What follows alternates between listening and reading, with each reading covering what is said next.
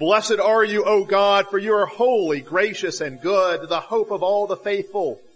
Empower the meek and encourage the poor. Comfort those who mourn and fill humble hearts with gladness. Give food to the hungry, drink to the thirsty, peace to the peacemakers, mercy to the merciful, and honor to the despised. Sustain your saints in service until at last they see their reward, the joy of eternal life with you through Jesus Christ our Lord. Blessed are you, O God. You are the God of all the saints, the living and, the, and those who have died, chosen in grace, forgiven, adopted, sanctified, glorified, and someday resurrected. O great God, you made the world with all its wonders and beautiful diversity. You made the human race in your own image. You have remade the world now, overcoming sin and death in order to fulfill your purpose, to gather all things up in your Son, Christ Jesus our Lord. And so give us this day all that you see we need. Fill us with your Spirit, the Spirit of truth and love. Amen. You may be seated before I read the lesson of the day. This is All Saints Sunday. All Saints Day is actually November 1st each year, and then the first Sunday in November is uh, traditionally celebrated as All Saints Sunday, so I do want to wish you a happy All Saints Day. Uh, at the same time, All Saints Day, uh, it could just as easily be called Catholic Church Day because that's really what it's about. That word Catholic means whole or universal. The Catholic Church means the church inclusive of all believers, or we could say of all the saints. And so that's what I'm going to preach about this morning, the Catholic Church, the church of all the saints. Uh, one thing that I think we have to recognize that the, the, the church in our day uh, is so divided that uh, the church's Catholicity is largely obscured. And so I want us to look today at uh, our call to be Catholic, to be Catholic Christians, uh, our need to recover the Catholic Church, and indeed we want to look at God's purpose, God's promise to restore the Catholic Church to true Catholicity. So let's pray together. Father, we do uh, ask that you would bless us this day. Uh, Father, you know that we join with Jesus in grieving the divisions of the church, and yet we join with Jesus too in praying that those divisions might be overcome, that we might all be one, that we would be one in love for one another, even as you, Father, are one with your Son in the love of the Spirit. And so make us one Father, we pray, make the Catholicity, the oneness of your church, the universality of your church, composed of all true believers. We pray that you would make this oneness visible and manifest, that the world might know that Jesus is the one you sent to be the Savior and the Messiah. This we pray in His name. Amen. A lot has certainly happened in the last 500 years since the Protestant Reformation. Uh, the church has certainly been totally reshaped, but society has been reshaped as well. Uh, however much we might want to say that the seeds of the Reformation were planted long before Martin Luther, and they certainly were, uh, there's no question that in 1517 God began to do something spectacular. Uh, the result was nothing less than a recovery of the gospel, the good news of God's gracious and free salvation in Christ. But there was a lot more than just that. Downstream from the recovery of the gospel, there was an explosion. An explosion in prosperity, in progress in the areas of science and technology, an explosion in greater civil liberties and freedoms. There was a great expansion of political and economic freedom. The Reformation has given to us benefits of incalculable value. Uh, and that's why we've spent much of the past year, especially last Sunday, celebrating the Reformation. But the 500th anniversary of the Reformation is not just a time for celebration. It's also a time for reflection and I would dare say even repentance. The first of Martin Luther's famous 95 Theses stated that when the Lord Jesus Christ said repent, He willed that the entire life of believers be one of repentance. That when Jesus said repent, He meant repentance, turn from your sin, and keep on turning, keep on repenting. In other words, there's nothing more Protestant than repentance. There's nothing more Protestant than diagnosing the church's sins and seeking to repent. And that's what we do today. After the Reformation, a slogan arose, Semper Reformanda, meaning always reforming. The Reformed Church is always being reformed according to the Word of God. Martin Luther said, I see more than the blessed Augustine saw, and they that come after me will see more than I see. In other words, Luther himself knew that his Reformation was not a finished product. It was an ongoing project. The work of Reformation is never finished. Until Christ comes again at the last day, the church will always be in need of further reform according to the Word of God. And yet we can still look back on the Reformation and ask, was the Reformation a success? Did the Reformation accomplish its aims? And in many ways we have to say yes, the Reformation was a resounding success. The very fact that we are meeting here today is proof of the Reformation's success. The fact that you are hearing the gospel proclaimed to you, that the scriptures are being read to you in your own language, that you're hearing God's promise, God's assurance of forgiveness. These are all signs that the Reformation was a great success. The fact that we are taking the Lord's Supper today with the bread and the wine and everybody will receive. This is one of the great Reformation successes as well, that we'll do the Lord's Supper just as we do every Lord's Day for all of God's people. These are signs of the Reformation's success, proof that the Reformation worked. Hundreds of millions of people over the last 500 years have enjoyed the assurance of God's favor and God's forgiveness due to the teaching and work of the reformers. And that is something to be grateful for. But at the same time, there is at least one area where the Reformation failed. Or perhaps we can say it's not so much that the Reformation failed, we could just say it's not finished. The Reformation didn't fail so much as it is not finished. There's unfinished business to take care of. See, the reformers had this desire to reform the whole church. They were, after all, reformers, not dividers. They saw themselves as church reformers, not church splitters. Dividing the church is the last thing they wanted to do.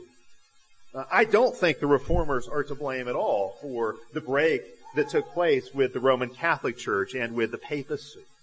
After all, as you've heard me tell the story, Martin Luther was excommunicated without ever getting a fair hearing. It'd be like condemning a man to death without ever giving him a fair trial. That's what happened to Luther. Again and again, he would go to these diets, these assemblies, and all he was looking for was a debate, an open Bible discussion. And yet every time they would do the same thing. They'd lay out his books on the table, and they'd say, are these yours? And he'd say yes, and then they'd say, do you recant them? And he'd say, well, not unless I can be shown from scripture where I'm in error.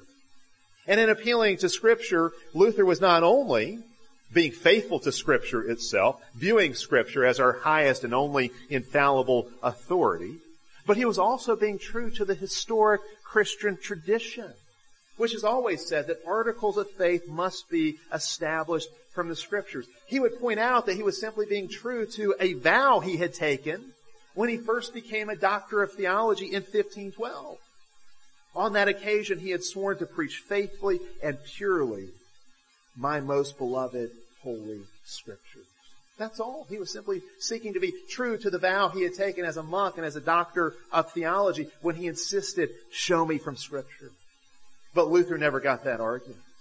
Likewise, John Calvin in Geneva. Geneva really became a center of uh, the Protestant movement, and John Calvin settled down there, and not necessarily because he wanted to, but because uh, he was uh, he was pressured to. But it became a center of reform. And at one point, the Roman Catholic cardinal Jacopo Sadoleto wrote a letter to the city of Geneva, really to the city fathers, the, the people and the leaders of Geneva, pleading with them to return to the Roman Catholic Church, to come back to the papacy and, and the fold of the Roman Church.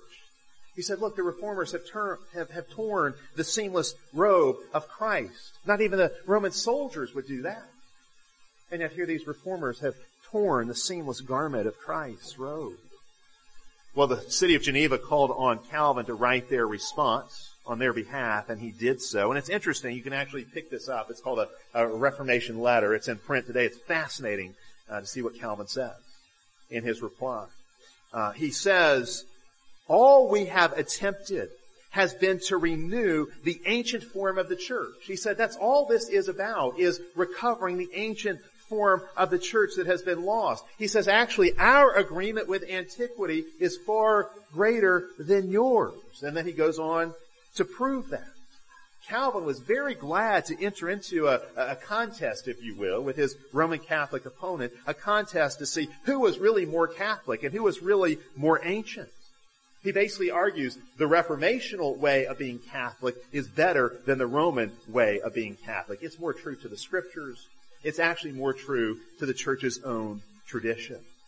And I point this out just because I want you to understand. Celebrating the Reformation is not just a way of celebrating the last quarter of church history, the last 500 years while leaving the previous 1500 years before that on the shelf. No, see, really, the Reformation gathered up into itself the best of all that went before. And so in celebrating the Reformation, we're really celebrating the whole history of the church. The reformers were not sectarians.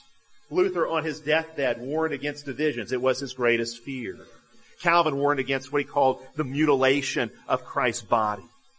Luther did not want to make Lutherans. Calvin was not interested, interested in making Calvinists. The reformers were Catholic Christians in the best sense of that term. They were interested in reforming the whole of the church. And so blaming the reformers for the division of Rome would be wrong. It would be like blaming the apostles for dividing Judaism in the first century. It'd be like blaming the apostles for the division that took place in Israel in the first century. They didn't divide Israel wrongly. Rather, they were cast out of the synagogues for the sake of their loyalty to God's promised Messiah, Jesus Christ. So it was with the reformers. They were cast out of the Roman church because of their loyalty to Christ and His gospel. And so we celebrate their convictions, we celebrate their courage, we celebrate their Catholicity when we celebrate the Reformation. The reformers were not to blame for their split with the Roman church, but that was not the only split that took place. See, not long after that split, Protestants began to split from one another. You've heard me talk about this already. It really started with the break between Martin Luther and Ulrich Zwingli at the Colloquy of Marburg in 1529. A, a, a, big break, a big rift between now the German Reformation, well, those will become known as the Lutherans, and the Swiss Reformation, those will become known as the Reformed. It continued in England when Anglicans split from Rome because King Henry VIII wanted a divorce. And then you had Presbyterians and Congregationalists splintering out of the Anglican Church, and you could debate all day long whether or not they were right or wrong in that. In fact, in the generations after the Reformation, the story of Protestantism largely becomes one of continuous division. And it's why we see so many different Protestant denominations in our own day. Today it's estimated, depending on whose count you, you, you go by, uh, there's something like 5,000 different denominations. And the effect of this is hard to fathom. Uh, the church certainly had divisions before the Reformation, and we shouldn't overlook that. There were a lot of divisions within the church prior to the Reformation, especially the split between East and West in 1054. But those splits that took place in the church between 1520, let's say when Luther was excommunicated, and the year 1600 were simply unprecedented. And of course, that pattern of division has continued down to the present. Just consider this, as one historian points out. In the year 1500, everyone in Europe agreed on what the word Christian meant. Everybody knows when we talk about the word Christian, what that means. We're all in agreement over that. But by the year 1600, that was no longer the case. There were a number of different competing definitions of what it means to be a Christian. In the year 1500, a Christian could travel from one end of the Europe to other without any fear of persecution. By the year 1600, every form of the Christian faith was illegal somewhere in Europe. By the year 1600, Christians no longer worship together. They no longer recognized one another as brothers and sisters. In many cases, they did not recognize one another's baptisms or ordinations or weddings. In the decades after the Reformation, began, thousands of Christians were killed by other Christians. These are Christians going to war with Christians, baptized Trinitarians shedding the blood of other baptized Trinitarians. They share the same baptism, baptism into the name of the Father, Son, and Holy Spirit. And yet they demonize one another through their rhetoric and attacked one another on the field of battle. Once the church was divided in this way, a couple more things happened that you need to understand. Because this helps us understand just what's at stake in the recovery of Catholicity. One thing is it became very easy to become a skeptic. Where did so much irreligion and what we call secularism or secular humanism come from? Well, once you have all of these different churches, the question of course arises, which one of these churches is the true church? Where is the church found? Who really has the truth? And perhaps nobody has the truth. By the 19th century, multitudes were rejecting the Christian faith altogether on this basis. How can this be the truth if these Christians are divided against one another in these ways? So it became easy to be a skeptic. But the other thing that happened right along with this is that in order to keep the peace amongst the different warring religious factions, religion was essentially privatized. That is, in order to keep the public peace, religion would be made a matter of private opinion.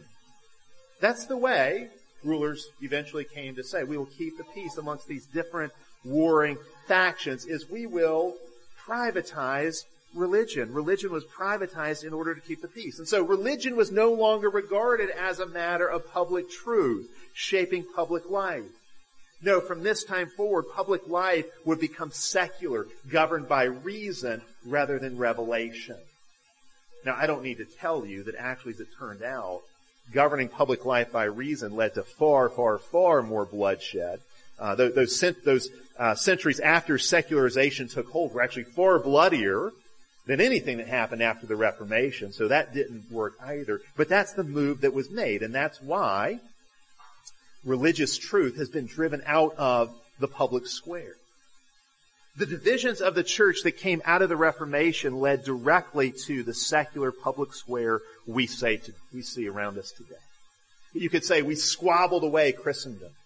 We squabbled away our inheritance by fighting with one another. And so here's the problem, if I can really put it in a nutshell. Here's, here's the problem we face. On the one hand, the Reformation was successful in recovering the gospel of God's grace. On the other hand, it also split the church, which would seem to contradict the gospel. And so what do we do with this? How do we celebrate the Reformation and all its achievements while simultaneously lamenting all that's gone wrong since? Now I need to say here, it's true that some of the divisions that took place were necessary, even legitimate. Not everybody who claims to be a Christian really is. Not every body or institution that claims to be a church really is. There is such a thing as a false church. Those who have departed so far from, we'll just say, the faith of the Nicene Creed and historic Christian morality, they don't deserve to be considered as churches or Christians any longer. There, there is that reality we have to deal with. Some divisions are necessary, even legitimate. Think of Jesus saying in Matthew 10, I did not come to bring peace, but a sword. Or think of the prophets who divided Israel and the apostles who also divided Israel by gathering faithful believers around God's Word. There are legitimate divisions. But there can be no doubt, no doubt at all, that many, many, many, many of the divisions that came after the Reformation were clearly not necessary. They were not legitimate. In 1 Corinthians 1, Paul asked the Corinthians, a, a very divided city church there in Corinth, he said, why are you dividing from one another? He says that in dividing from one another, they're dividing Christ. He says, he says to the Corinthian Christians who are dividing Christ from one another, is Christ divided? And we have to wrestle with the same question today. I think Paul would ask us the same question today. Is Christ divided? And if the answer is no, then we need to do something about that. So that is reflected in the way we do church together. See, the question here really is how can the Reformation be both a work of God worthy of celebration and something that seems so contrary to God's Catholic purpose that we must lament it? There is no doubt God aims at uniting all of humanity in a representative way in His church. The church is the reunion of the human race. The church in God's design, in God's purposes, is Catholic. The church includes Jew and Gentile, male and female, black and white, young and old, rich and poor. God's church is Catholic. God aims at one holy Catholic church. That's what should be manifest. When the church looks at the world, that's what they should see, is this oneness of believers gathered up together in Christ. But of course we know when the world looks at the church, when we look at the church, that's not what you see. You don't see Catholicity. You don't see the reunion of the human race. You don't see this oneness. You see divisiveness. You see the fracturing and the splintering. So what we see when we look at the scriptures as a whole, and this is very, very interesting. I think this helps us understand what's happening and what God is doing. When we look at the scriptures as a whole, what we see is that God creates the human race as a unity, and then He divides it, and then He reunites it again. We see God creating a people for Himself as a unity, then dividing His people often through their own sinfulness, and then reuniting his people again in a more glorious way. The whole story of the Bible seems to work this way. First there was the man Adam, and God divided him, as it were, into a man and a woman, formed the woman from his side. God ripped Adam in two, and he formed that other part of Adam into a woman, and then he reunited them in this glorious marriage, this relationship of oneness. So there you have it right there in the very beginning of the Bible. An original unity, division, a more glorious reunion. But as you read through the scriptures, you see this happening again and again and again. Then there was Noah, who really is a new Adam. He's a new father of the post-flood human race. And so the whole human race is united in Adam. But then what happens at Babel in Genesis 11, we read it this morning, God divides this new Noahic humanity. But then in Genesis 12, God promises to reunite this now divided humanity in Abraham's seed. In Abraham's seed, all the families of the earth will be blessed. They'll share in the same blessing. All the families of the earth, these different families that have come out of the Tower of Babel will all be united together in Abraham, in his seed. But then God divides Abraham. Abraham becomes the first Jew divided from all the Gentile peoples of the earth. God gives him the sign of circumcision in Genesis 17. And then God further divides Jew from Gentile. He furthers that division, building a wall between them, as it were, by giving the law through Moses. And so now God's really driven a wedge right through the human race. Jews on one side, Gentiles on the other, each with their own purposes and their own roles to fulfill.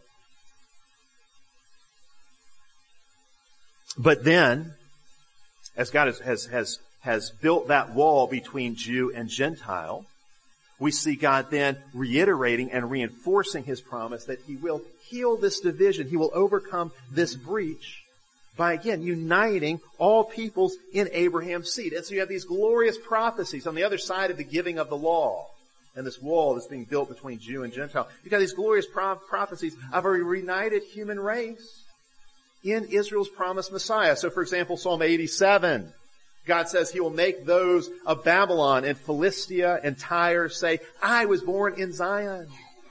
He, he will make these Gentiles, as it were, naturalized citizens of Israel. He will bring them in to his own kingdom. You see this pattern too in Israel's own history. Later on in his history, God divides Israel. So you've got Israel divided off from the Gentiles, but now God divides Israel as the northern tribes break away from the southern tribe of Judah. But even then, God promises a reunion. So God says to Ezekiel to take two sticks, one for Judah, one for Israel, and to tie them together because God is going to bind these different peoples, these different tribes together in a glorious reunion. Division will be followed by reunion. See, this is the pattern you see again and again in scripture. There is union, separation, and then reunion. Union, separation, and then a more glorious reunion really is the story of the whole Bible. And of course, what the New Testament shows us is that all of these promised reunions are fulfilled in Jesus. He is the new Adam, divided from his bride at the cross, but now united to her by the Holy Spirit. He is the promised son of Abraham, in whom, all the families of the earth are blessed and united. That's his purpose. He's the promised son of Abraham, in whom all the families of the earth are brought together. He is the new Israel who incorporates Jewish and Gentile believers into himself, into his one body, making them one to one new man. Yes, you could say Jesus brought division. So for example, he divided his disciples from the rest of Israel, unbelieving idolatrous Israel. He was divided even from his disciples when he went to the cross. But those divisions were not ends in themselves. They point us to the real purpose of Jesus' ministry, which is to heal the breach in the human race once and for all, to gather up the scattered human race and to form one new man, his church. That is Jesus' purpose. This is God's purpose. The church is God's new humanity. I think you see this in the passage we read this morning from Ephesians chapter 2. There Paul describes this Jew-Gentile divide imposed by God himself but now overcome and eradicated in Christ. Paul says the Gentiles were separate from Christ, excluded from Israel, strangers to the covenants of promise, without hope and without God.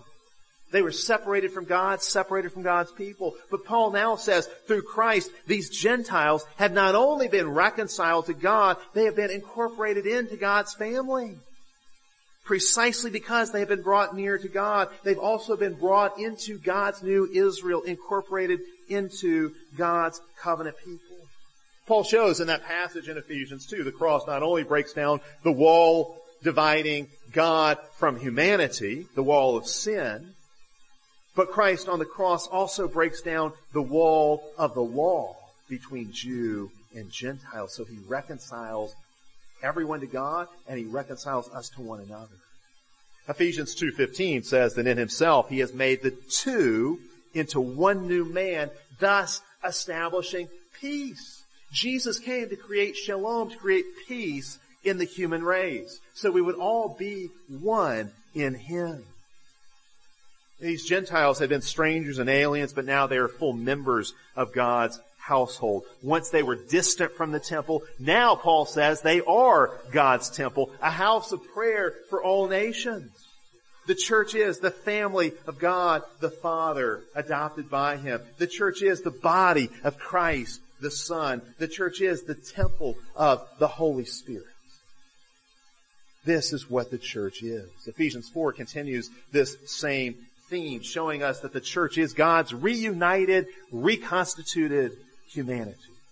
The church is the social form, you could say the public, social, visible manifestation of the gospel in the world. That's what the church is to be, a living embodiment of the message we preach. So we preach the gospel not only with our lips, but with our lives by how we live together as the church. The church is the place, Paul shows us, where God overcomes the sinful divisions that have fractured the human race. Ephesians 4 is all about oneness. It says there's one spirit and one body, one hope, one Lord, one faith, one baptism, one God and Father over all. He shows us the one God will have one people. That is what's to be visibly manifest. The oneness of God's people. Because God is one, His church must be one. And indeed, Paul says in Ephesians 4, we are one, and we will be one. And so he says we should live as one now. Because of what we are and because of what we will be, this is how we're to live. This is how we walk worthy of the calling we have received in the gospel. We are one in Christ already. There'll be an even greater oneness to come in the future. And so right now, we should practice our oneness with one another, with other believers, by how we live, by how we treat one another. Uh, we can unpack a couple aspects of this. One of the things that Paul says is that Uh, there's one baptism. One baptism for all of God's people. This is one of the things that all God's people share in common. We have all been baptized into the name of Father, Son, and Holy Spirit. That is a ritualized manifestation of our oneness. That's a sign of our oneness as God's family. And all baptisms into the triune name ought to be recognized for that reason. We would never rebaptize somebody who's already been baptized into the name of the Father, Son, and Spirit, no matter what church they come from, because there is one baptism. He says one faith. We share a common trust in our Lord, a common faith in our Lord. And I think that's not just the act of faith, but I think it's even the content of that faith ought to be shared. Philippians 2, Paul says, we ought to be of the same mind. We ought to be like-minded in the faith. That too is an aspect of our oneness. We ought to think the same thoughts about God and about the gospel. And of course you see this too in John 17, our gospel lesson this morning, where you see Jesus just before he goes to the cross. What is on his mind? This is known as the high priestly prayer of Jesus. Jesus interceding for his disciples, for his church. And he prays for their oneness. He prays to his Father for his disciples that they may all be one. He says, even as you, Father, are in me and I in you, that they also may be one in us.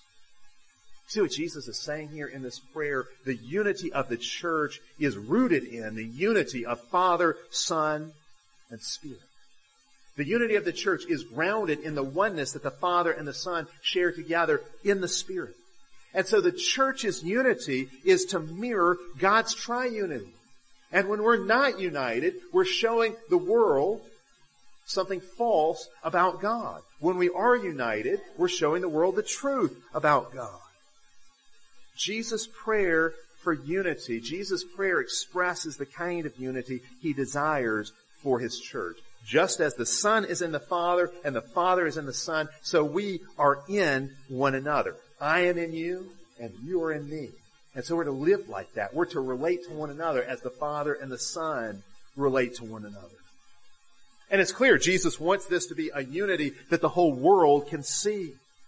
He says this is the purpose of this unity, so the world may know He is the one the Father sent. Catholicity and mission go together. This again is why our culture has slipped away into apostasy, I think. It's why our mission today even is often so ineffective because we are divided against one another.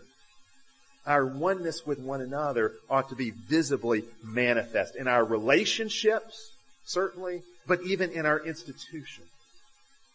Jesus is praying for Catholicity. He's praying for the one holy Catholic and apostolic church. He is praying for visible Catholicity. A church for all the saints. A church that is composed of all humanity. I think we see this too in the book of Revelation. In Revelation chapter 7, it's as if we have God's family portrait. It's a people drawn from every tongue, tribe, nation, and language that no one can number. This is the church all these different people groups who don't always get along with one another in the world now living in fellowship and in love with one another in the church. That's what God wants the world to see when they look at the church. See, Jesus launched his church into a world that was deeply divided, into a world where every race, tribe, class, and nation lived unto itself, and really saw every other people group as subhuman, quite literally. Paganism had no no sense uh, uh, of humanity as a whole. Uh, no view of a single human race or a single human history. Nothing like that existed in paganism. It was a tribal world, and the human race was tribalized. And whatever tribe you were a part of, that was the true humanity, and every other tribe was subhuman, beastly, and barbaric. Jesus came to make humanity whole, to make the human race Catholic in his church. He came to reverse and to undo and to overcome all these divisions between different people groups and to form one new family in himself. He's the new Adam. He's Adam 2.0, the new and improved Adam, the glorified Adam. And the church is his new family, a matured and reunited humanity. This reunited humanity in Christ is the gospel. It's the manifestation of the gospel, what God is doing in the world. Now what this means is that the divisions that have arisen among God's people, especially I would say those that have hardened into what we could call denominational divisions, institutional divisions, those kinds of divisions that have come in, especially since the Reformation, those divisions are contrary to God's will. I'm not talking here about false churches. I'm not talking about those who abandon the Nicene faith. I'm talking about those who confess faith in the triune God with us. Divisions among God's people are contrary to God's will for the church. I don't think those divisions, again, mean so much that the Reformation has failed. I do think they mean the Reformation is not yet finished. There is still work to be done. These divisions we see all around us do not mean that the prayers of Jesus will go unanswered. The prayers of Jesus will be answered even if they're not fully realized at this moment. God tore the church apart in the 1500s and then in subsequent centuries. But we should not doubt he will reunite her. Just as he has separated and then reunited in the past, so he has separated and he will reunite again. And we know this because Catholicity is his cosmic purpose. One God means there must be one church, and he will do it. He will accomplish his Catholic purposes. And that's good to know that all of this is God's doing, ultimately.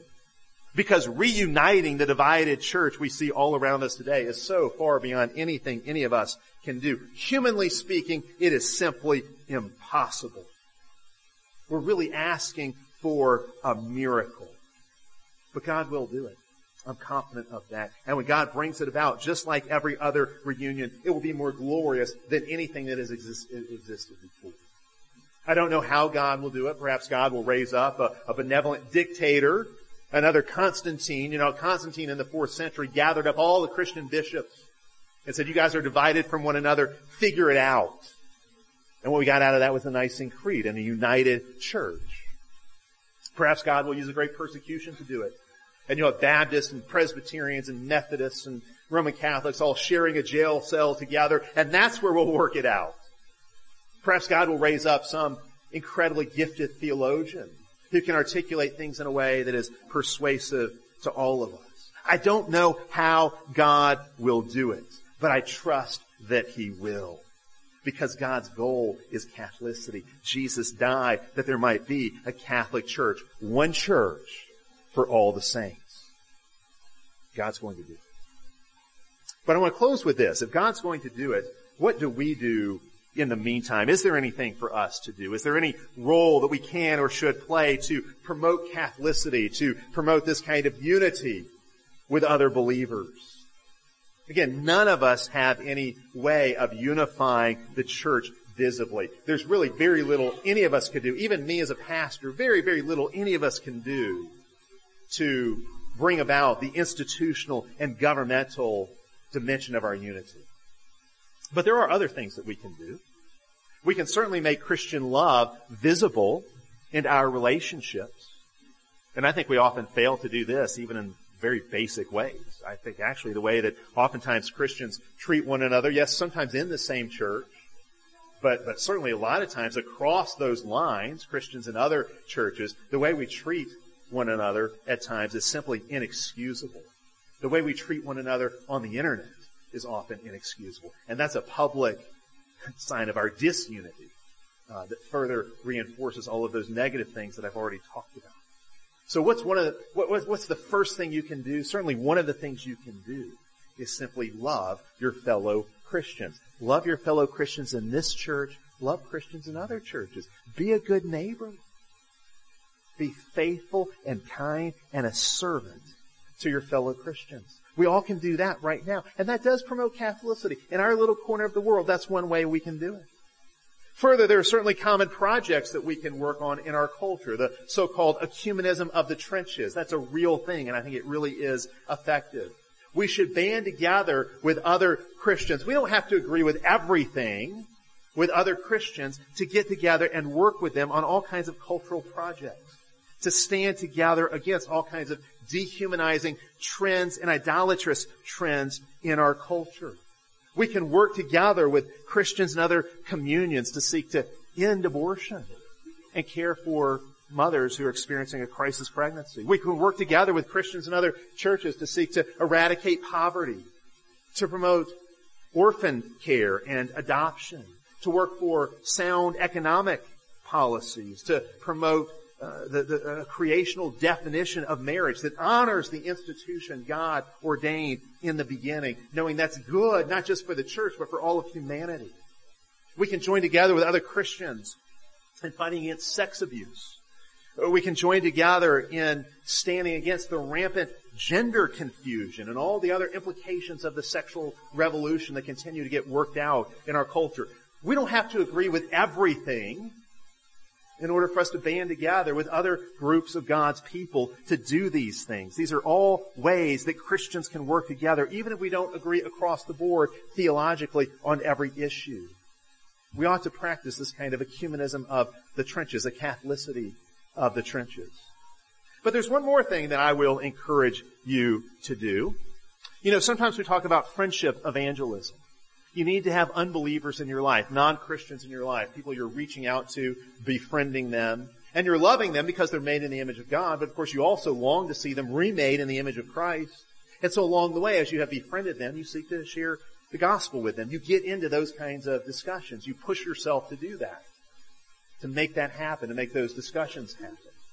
Well, perhaps we should also think about, uh, just as we have friendship evangelism, we could talk about friendship Catholicity seek to befriend Christians in other denominations and in other traditions and get to know them and share your life with them and love them and then argue with them.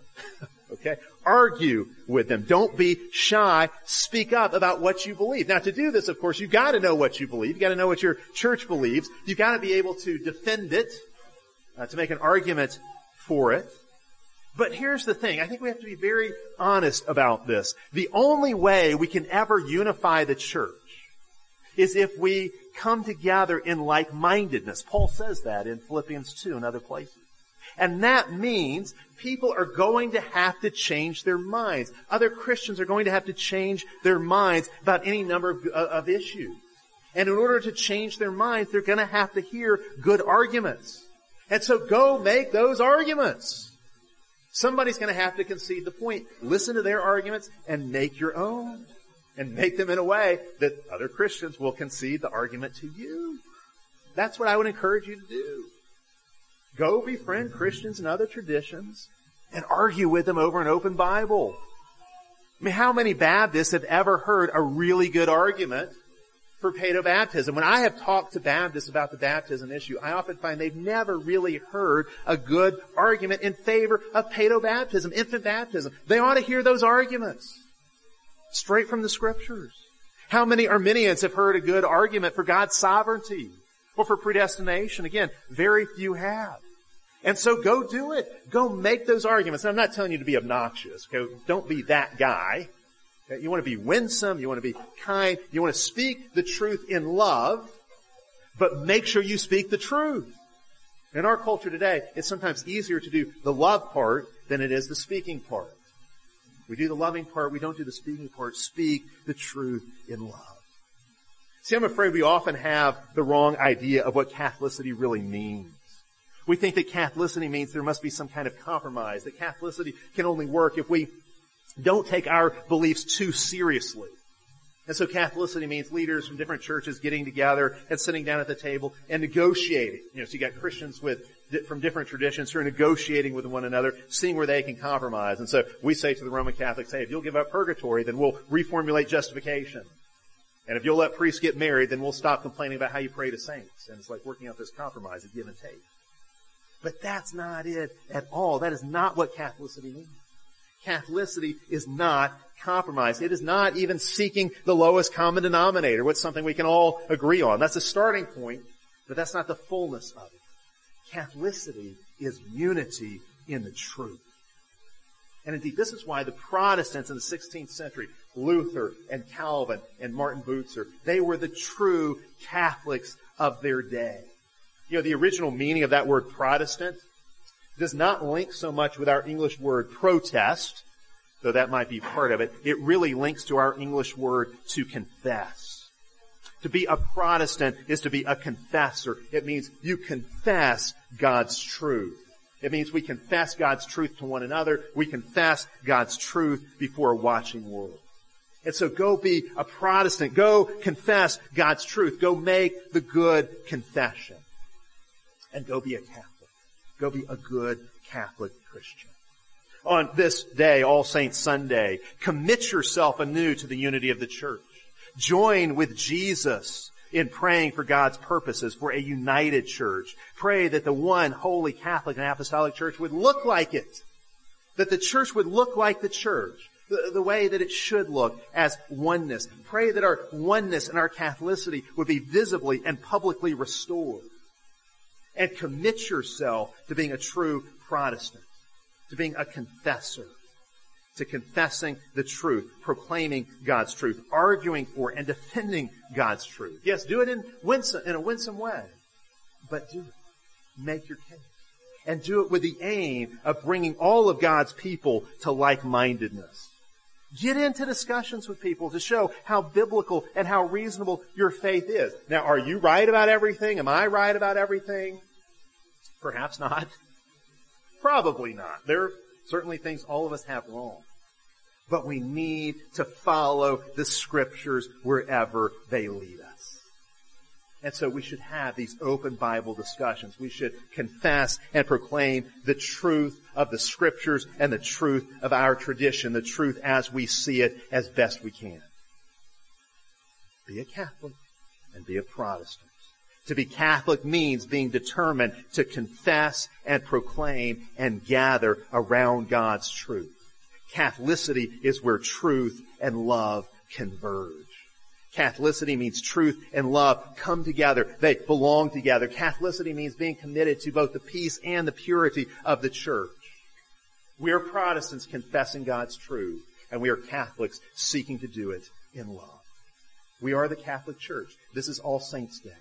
We are the Catholic Church. Let's go live like it. Let's pray together.